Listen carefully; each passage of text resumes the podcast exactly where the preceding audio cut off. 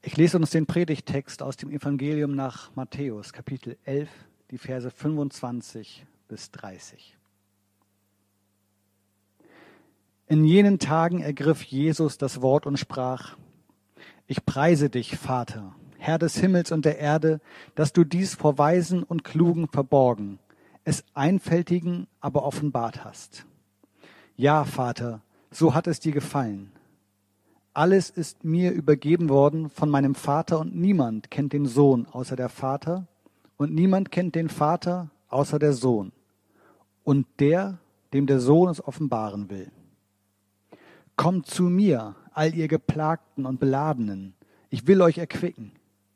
Nehmt mein Joch auf euch und lernt von mir, denn ich bin sanft und demütig, und ihr werdet Ruhe finden für eure Seele.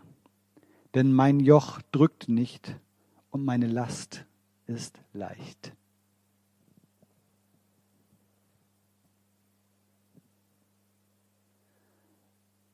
Liebe Geschwister, ein Bild hat mich in der vergangenen Woche berührt. Und zwar das Bild eines Mannes, wie er einen anderen Mann trägt auf seiner Schulter. Man sieht so ein bisschen die Umgebung, in der sie sich befinden und man erkennt, da ist Tumult um sie, es ist Unruhe. Und mitten in dieser Unruhe, also diese beiden Männer, der eine, der trägt und der andere, der getragen wird. Beide Männer kannten sich vorher nicht. Es waren ja keine Freunde oder Verwandte oder irgendetwas. Sie hatten eigentlich nichts miteinander zu tun. Es waren die Umstände, die sie zusammentreffen lassen haben. Und diese Umstände, unter denen sie sich begegnet sind, waren eigentlich dazu angetan, sie zu Gegnern zu machen oder vielleicht sogar, könnte man sagen, zu Feinden. Der Kontext, in dem dieses Bild entstanden ist, und diese Situation sich entwickelt hat, war eine Demonstration in London, und zwar im äh, Zusammenhang mit der Black Lives Matter Bewegung. Vielleicht habt ihr das mitbekommen, wie sich das entwickelt hat in den letzten Wochen. Das Ganze geht jetzt zurück auf den Tod eines, äh, eines Mannes, eines schwarzen Mannes in den USA vor wenigen Wochen, der während einer Polizeikontrolle gestorben ist.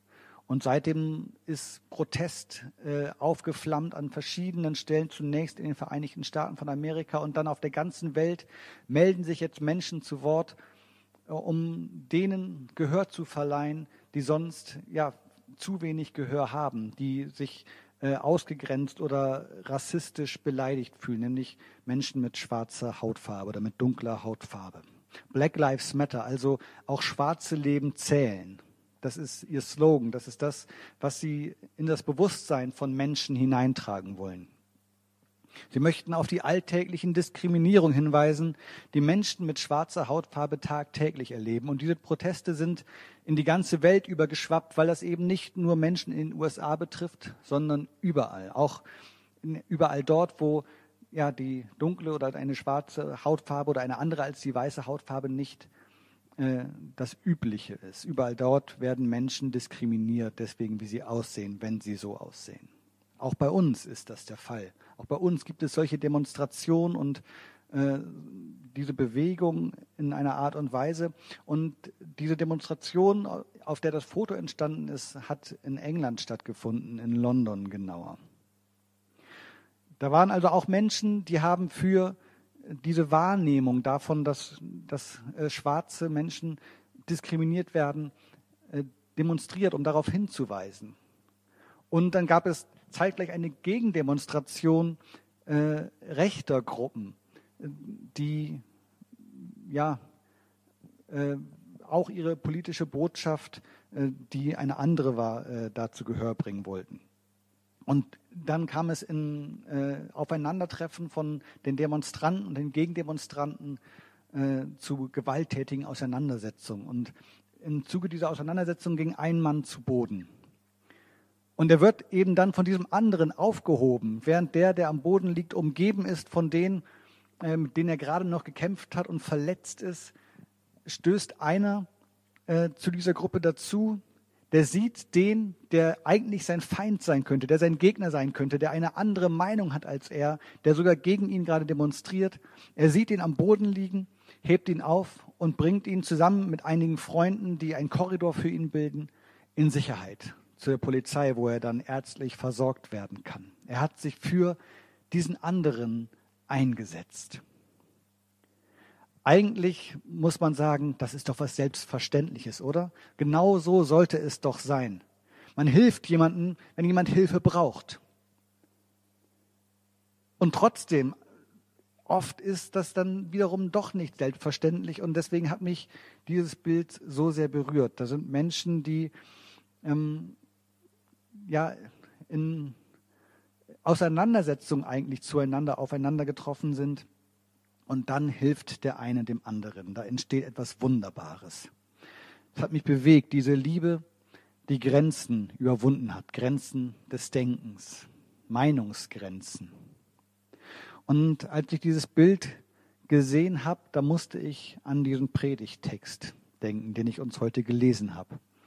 Nämlich deswegen, weil ich mich mit dem Text beschäftigt habe und habe mich gefragt, na, wie könnte man jetzt hier über das Joch sprechen, von dem ja Jesus spricht?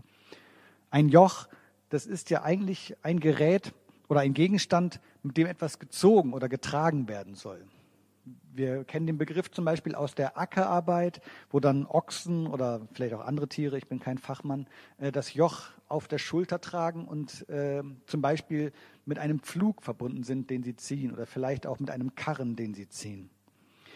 Das Joch äh, gibt es aber auch im, getragen von Menschen, äh, um zum Beispiel Eimer zu tragen oder Körbe. Auch dann liegt es auf den Schultern auf. Man kann auch von einem Joch noch ganz anders sprechen.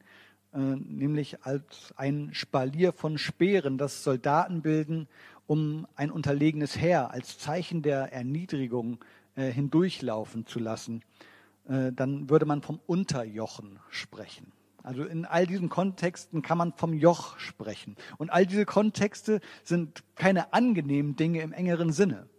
Die sind vielleicht an manchen Stellen nützlich, mal abgesehen jetzt von der Unterwerfung äh, oder von äh, Demütigungsgesten. Aber äh, angenehm ist es sicherlich nicht, weder für den Ochsen dieses Joch auf den Schultern zu haben, noch für einen Menschen äh, Eimer auf den Schultern zu tragen, möglicherweise über weite Strecken und die auch noch schwer sind. Also all diese Assoziationen, die ich so habe, wenn ich an das Joch denke, die haben zu tun mit Last, die haben zu tun damit, dass etwas schwer ist, die haben zu tun mit Demütigung, die haben zu tun mit Anstrengung, mit, mit Schmerzen, mit der Begrenzung auch von Freiheit. Denn gerade so ein Joch bei den Tieren, äh, da werden zwei Tiere miteinander verbunden, die können nicht mehr machen, was sie wollen, die sind angewiesen auf den, der sie da am Joch führt. All das spielt eine Rolle, wenn ich an das Joch denke. Wie kommt jetzt Jesus dazu, Menschen dazu aufzufordern, ein Joch zu tragen? Was ist das für eine Aufforderung? Nehmt mein Joch auf euch. Das ist doch nichts Schönes, oder? Das ist doch nichts Angenehmes. Und sei es auch nur im übertragenen Sinn. Das ist doch keine Aufforderung, die Menschen laut vor Freude jubeln lässt, dass endlich jemand kommt und ihnen sein Joch anbietet. Und dann sind es ausgerechnet noch diese Adressaten, die Jesus anspricht. Das sind nicht irgendwelche Menschen, sondern Jesus spricht ganz bewusst zu den Geplagten und den Beladenen. Also die, die sowieso schon schwer zu tragen haben in ihrem Leben, zu denen sagt Jesus, tragt doch mein Joch.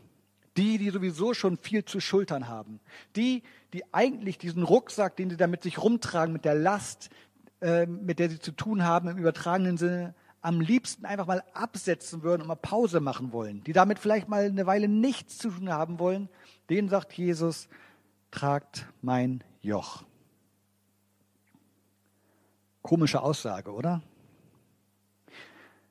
Klar, Jesus spricht die an, äh, die vielleicht unterdrückt sind, die, die, äh, denen es nicht gut geht, die, die Grund haben, unzufrieden zu sein, die, ja, äh, die vielleicht befreit werden müssen, die, die es schwer haben im Leben.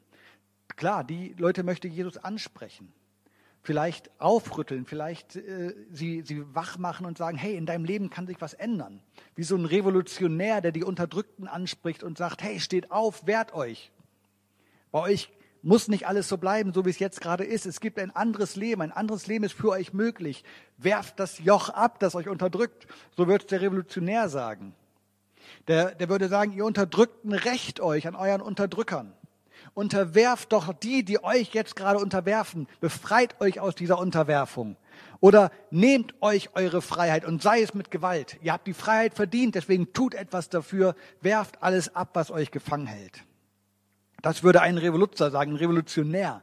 Und das war ja der Vorwurf, der Jesus später gemacht wurde, dass er ein Revolutionär sei, der einen politischen Umsturz wollen würde, der einen Aufruhr anzettelt, der nach politischer Macht greift. Und tatsächlich ist Jesus ja sogar als vermeintlicher Aufrührer äh, einen solchen Tod gestorben, nämlich am Kreuz. Die Todesstrafe am Kreuz war eine Strafe für politische Aufständische. Jesus ist als politischer Revolutionär quasi getötet worden. Das war der Vorwurf, der ihm gemacht wurde. Das aber, was Jesus hier sagt, das klingt überhaupt gar nicht so aufständisch. Jesus ruft eigentlich nicht so sehr zu einer Revolution auf, sondern Jesus sagt, lernt von mir. Gut, das könnte der Revolutionär auch sagen, aber Jesus sagt auch, was man von ihm lernen soll. Er sagt, lernt von mir und dann weiter, ich bin sanft und demütig. Das möchte er den Leuten mit auf den Weg geben, die vielleicht nach Befreiung schreien, die äh, Erlösung brauchen, die Hilfe brauchen, die unter ihrer Last drohen zusammenzubrechen, die nicht mehr können. Die werden nicht aufgewiegelt, sondern Jesus sagt, lernt von mir, ich bin sanft und demütig.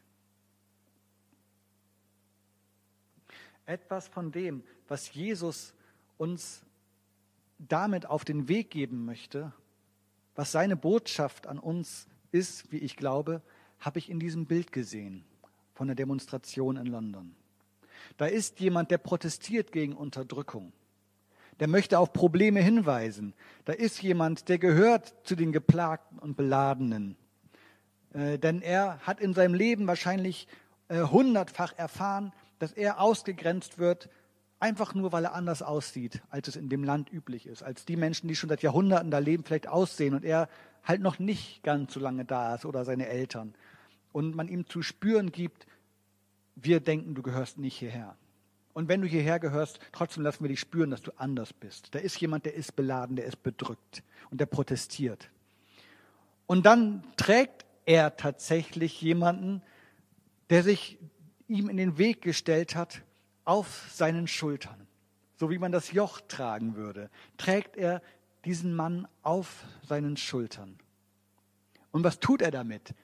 Der, der aufsteht gegen die Unterdrückung, der, der sich wehren will gegen das, was an ihm geschieht, was tut er?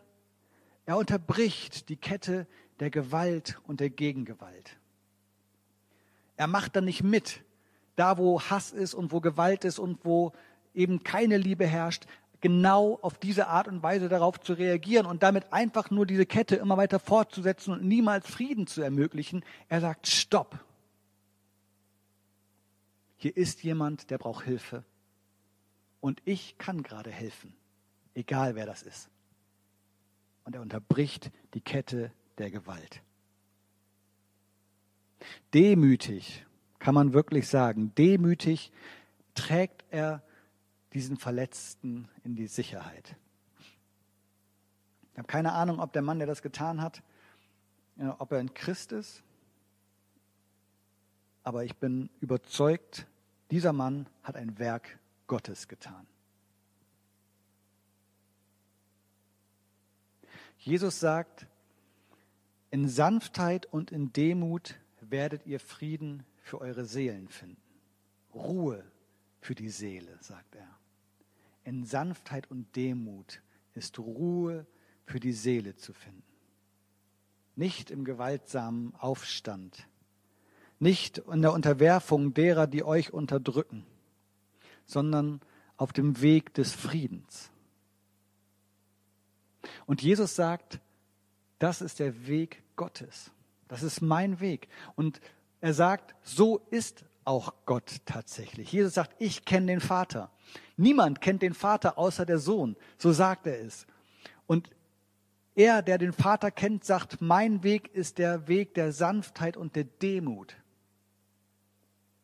So ist also Gott.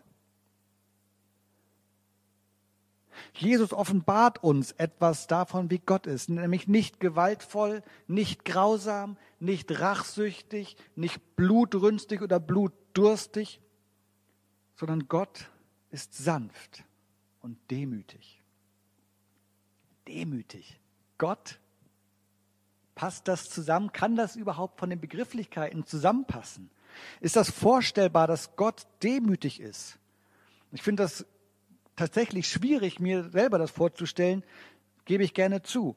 Äh, denn der Begriff der Demut, der impliziert doch das Bewusstsein, dass es etwas Höheres gibt, dem ich mich unterordne. Der Demütige akzeptiert, da etwas über mir. Ich bin nicht das Höchste. Es gibt noch mehr als mich und das macht mich demütig. Wie kann Gott dann demütig sein? Da ist nichts mehr, was nach Gott kommt. Gott ist das Größte, Gott ist der Höchste. Wie kann Gott denn demütig sein? Geht das? Aber wir sehen, tatsächlich bezeichnet Jesus sich selbst als demütig. Sich, den Sohn Gottes, der eins ist mit dem Vater. Ich glaube, Demut, von der Jesus hier spricht, das ist die bewusste Haltung Gottes als Alternative zu Unterwerfung und Gewalt. In der Demut drückt Jesus aus, dass das eben nicht Gottes Weg ist, dass er niemand ist, der gewaltvoll Menschen unterwerfen will, der sich gewaltvoll die Nachfolge erzwingt, sondern jemand, der gewinnen will, jemand, der den Weg der Verletzlichkeit wählt, der die Möglichkeit der Ablehnung einräumt, der den freien Willen zulässt und sagt, ich möchte, dass du mir folgst und ich zeige dir meine Liebe und ich möchte, dass du sie annimmst aber ich zwinge dich nicht. Das ist der bewusste Weg Gottes auf dem Weg zum Frieden. Sanftheit und Demut. Und das Ziel, das Gott damit verfolgt, das ist Frieden für uns. Das ist Ruhe für unsere Seele. Ruhe für die Seele. Denn jeder Frieden, der gewaltsam erkämpft wird, der birgt in sich eine Spannung. Ein Frieden, der das Ergebnis von Gewalt ist und damit auch das Ergebnis von der Unterdrückung dessen, was im Widerspruch zu diesem Frieden steht, der birgt in sich Unfrieden, der eben einfach nur unterdrückt wird und der immer danach suchen wird, wieder hervorzubrechen, der sich nicht damit zufrieden geben wird, jetzt nichts mehr zu sagen zu haben. Und jeder Frieden, der so erstritten wird, der in sich diesen Unfrieden birgt, ist letztlich ein Scheinfrieden.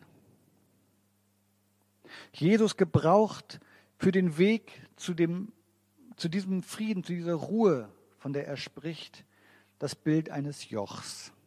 Etwas, das auf sich genommen wird. Im besten Fall auf sich genommen. Und zwar nicht auferlegt, nicht aufgezwungen, sondern das jemand freiwillig trägt. Und wir haben schon gehört gerade, eigentlich eine komische Assoziation im Zusammenhang mit diesem Weg zur Ruhe, mit diesem Weg zum Frieden. Und doch, Jesus sagt, nehmt das Joch auf mich, auf euch. Denn in Sanftmut und in Demut von Jesus zu lernen, also eben selber sanftmütig zu sein, selber demütig zu sein und anzuerkennen, da ist etwas über mir. Da gibt es noch eine Instanz, die über mir ist, mindestens eine. Und letztlich ist es Gott. Da mögen noch Instanzen dazwischen sein, aber die letzte Instanz ist Gott. Das darf mich und soll mich demütig machen, auf das zu hören, was Gott mir zu sagen hat und dem eben auch nachzufolgen und nicht mich selbst zum Maßstab zu machen, sondern einen anderen Maßstab anzuerkennen. Und diese Auseinandersetzung oder äh, in Sandmut und Demut von Jesus zu lernen, das erfordert eine Auseinandersetzung von mir mit mir. Das erfordert die Auseinandersetzung, dass ich mich damit beschäftige, wo ist das nicht so in meinem Leben, dass ich äh, tatsächlich auf Gott höre? Wo mache ich mich selber noch zum Maßstab der Dinge? Wo gehe ich lieber meinen Weg als seinen Weg und höre eben nicht demütig auf ihn. Und wo ist vielleicht in meinem Leben schon gar keine Sanftmut, gar keine Sanftheit, sondern wo bin ich lieblos, wo bin ich vielleicht gewalttätig, wie auch immer. Es muss nicht die körperliche Gewalt sein, sondern ich kann auch auf ganz unterschiedliche Arten gewalttätig sein, aggressiv. Und sich damit auseinanderzusetzen, das kann tatsächlich erstmal schwer sein. Das kann tatsächlich erstmal wie etwas sein, das ich auf mich nehmen muss, wie so ein Joch.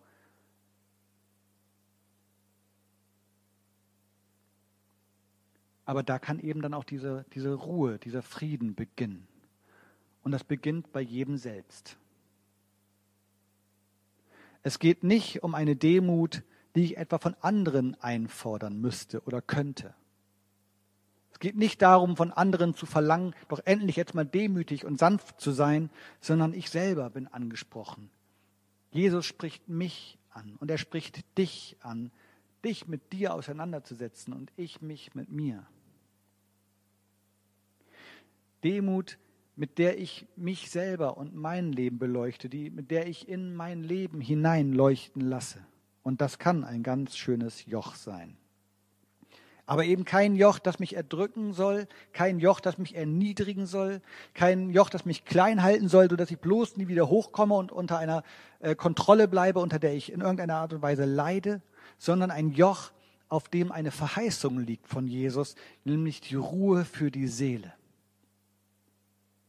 Und das ist ein Unterschied, was für ein Joch ich trage, ob es, ob es mich zwingt, ob es mich auf Wege führt, die ich nicht gehen will, ob ich darunter leide, ob ich Schmerzen leide, dieses Joch zu tragen, oder ob ich die Verheißung habe, wenn ich das tue, wenn ich mich damit auseinandersetze, was es heißt, in Sanftheit und Demut Jesus nachzufolgen, dann passiert Gutes, daraus wird Gutes entstehen, nämlich Ruhe für mich, der ich vielleicht aufgewühlt bin und überhaupt gar keine Ruhe in mir habe, der ich vielleicht leide, der ich an Stellen äh, meine Machtlosigkeit fühle, meine Unterdrückung, meinen Unfrieden, wo ich beladen bin und wo ich einfach nur diese Seele dringend für mich selber brauche, da wird mir das verheißen von Jesus. Nicht auf gewaltvollem Widerstand liegt der Segen. Er liegt nicht auf dem Krieg, auch nicht auf meinem innerlichen Krieg. Er liegt auch nicht auf Rache oder auf Vergeltung, sondern dieser Segen liegt auf Sanftmut und auf Demut. Und dass dieser Segen echt und reell ist und dass keine leeren Worte von Jesus sind, das hat Jesus selber vorgelebt. Ja, er hat gesagt, äh, mein Weg äh, ist die Sanftheit und die Demut und er hat das tatsächlich den Menschen gezeigt, dass er ernst damit meint. Jesus ist diesen Weg tatsächlich gegangen und er ist ihn tatsächlich so weit gegangen, dass er ihn an das Kreuz geführt hat, in den Tod hinein, weil er sich tatsächlich demütig der Gerichtsbarkeit in dieser Welt unterworfen hat. Der Gerichtsbarkeit und der Rache und der Vergeltung und der Großmannssucht von denen, die in dieser Welt Macht haben und die es nicht gelten lassen konnten, was Jesus ihnen dazu sagen hatte. Jesus hat sich dem demütig unterworfen. Er hat vorgelebt, wovon er gesprochen hat. Und er hat tatsächlich durch seine Auferstehung vorgelebt, welcher Segen darauf liegt. Denn Gott hat ihn und seine Worte, seine Botschaft durch die Auferstehung bestätigt und hat gezeigt, das, was er euch von mir gesagt hat, er, der den Vater kennt und ich kenne ihn, das ist Wahrheit. Das war nicht irgendjemand. Mit ihm beginnt das, wovon äh, die Propheten gesprochen haben, wovon äh, die Bibel spricht, die Auferstehung von den Toten. Er ist der Erste unter den Auferstandenen und durch die Auferstehung zeigt Gott, das, was Jesus euch gesagt hat, ist die Wahrheit. Er hat Jesus und seine Botschaft bestätigt. Und darum dürfen wir den Mut haben, auch diesem Weg zu folgen und dürfen den Mut haben, dieser Verheißung, die darauf liegt, auch zu glauben dass es keine leeren Worte sind, sondern dass das, was an Jesus bestätigt wurde, auch in unserem Leben Bestätigung finden wird. Dass auch wir selber Ruhe für unsere Seele finden.